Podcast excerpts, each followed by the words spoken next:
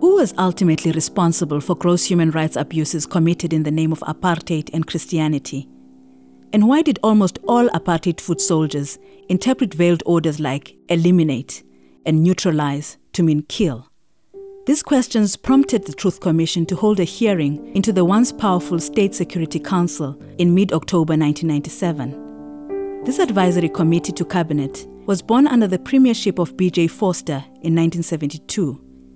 It became known as the Super Inner Cabinet of hand picked politicians, securocrats, and intelligence agents when P.W. Botha came into power in 1978. The State Security Council apparently kept its finger on the pulse of political thinking and resistance by permeating all levels of society. Four apartheid ministers who served on this body were Pik Botha, Adrian Vlok, Roelf Meyer, and Leon Wessels. Angie Kapelianis asked Truth Commissioner Yasmin Sooka for her impressions of their testimony. I think I'm impressed by the fact that all four people that came talked about taking political and moral responsibility. We could not win the political struggle, not against the world and not against the ANC, because the policy of the National Party had no moral basis. Pik Botha. The decisive question is not whether we as a cabinet approve the killing of a specific political opponent. We did not do so. The question is whether we should have done more to ensure that it did not happen. I deeply regret this omission. May God forgive me. And I'm really impressed that there's a certain amount of honesty. I further do not believe that the political defense of I did not know is available to me, because in many respects, I believe I did not want to know. Leon Wessels. I had my suspicions of things that had caused discomfort in official circles. But because I did not have the facts to substantiate my suspicions, or I had lacked the courage to shout from the rooftops, I have to confess that I only whispered in the corridors. We've had Mr. de Klerk, and he's insisted that he really didn't know how it happened. If there ever was a civilian in our ranks, that was Mr. F.W. de Klerk.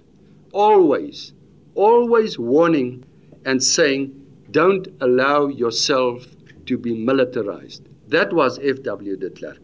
Where does the buck stop? And how can one ensure that that doesn't actually happen again? Much power, too much in my opinion, was given to the head of state. Ek het net nooit geweet dat hulle die mense martel nie. Adrian Vlok. Ek het dit nooit goedgekeur nie. Want voorsitter, I didn't know that they were torturing people. I never approved it.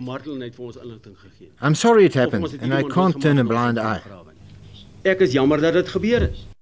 One has a sense, and I'm still not quite satisfied, but particularly during the evidence of Mr. Vloks, when he explained that it was never state policy to have someone killed, but he understands how the misunderstandings or misinterpretation could take place. In die loop van sulke samesprekings, vergaderings, toesprake en opdragte wat van my af uitgegaan het, From my discussions, meetings, speeches, and orders, there can be no doubt that I possibly used words and expressions which could have been interpreted to mean act illegally. naamlik as instruksies om onwettig op te tree. I think we're beginning to get a picture of how the politicians function. But I think that the time is certainly ripe for Mr. P.W. Botha to be questioned. I would have loved to see the State Security Council, as it functioned under the chairpersonship of Mr. P.W. Botha today, deal with the accusations that we have to answer here. For many of the people who came to testify, it was an opportunity for liberation. I am both an African and an Afrikaner. I am a liberated Afrikaner. We have been liberated from the baggage of an immoral system of government. We're so immersed often in the work of the Commission that we don't really recognize that there's a huge paradigm shift. I am now more than ever convinced that apartheid was a terrible mistake that blighted our land. South Africans did not listen to the laughing and the crying of each other. I am sorry that I had been so hard of hearing for such a long time. You have to look at the way in which, for 40 years, people's minds were manipulated. And so I think the responsibility, therefore, for them is to work very much more with assisting the rest of their communities to make that shift. Ek kan nou geen rede dink waarom Afrikaanse Suid-Afrikaners en hul kinders I don't see why Afrikaner South Africans and their children must always be burdened with apartheid. The books of our past must be opened and interpreted, but then they must be closed. We dare not forget what happened in our country. Ons durf nie vergeet wat hier gebeur het nie. Because unless you have genuine remorse, you're not going to have the climate which is necessary for true reconciliation to take place because it does demand sacrifices of us. We as South Africans should make a solemn undertaking never again to repeat the mistakes of the past and likewise to provide hope and expectation for all our children. Roelf Meyer. The event, I believe, must be a specific national day. A day for the symbolic closing of the book of the past. A day for embracing the future. And the cynic in me certainly felt hopeful and certainly felt that there is a future for our country because I think we don't appreciate sometimes where we're coming from. I think we don't realize that nowhere else in the world has this happened.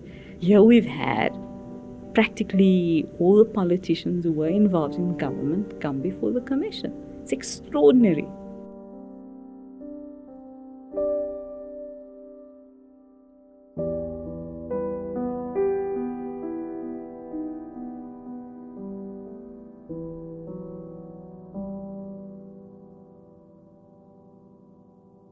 Asikatale no pasepo swasise misele kululeko. Asikatale no pasepo swasise misele kululeko. Kululeko, kululeko, kululeko asinayo.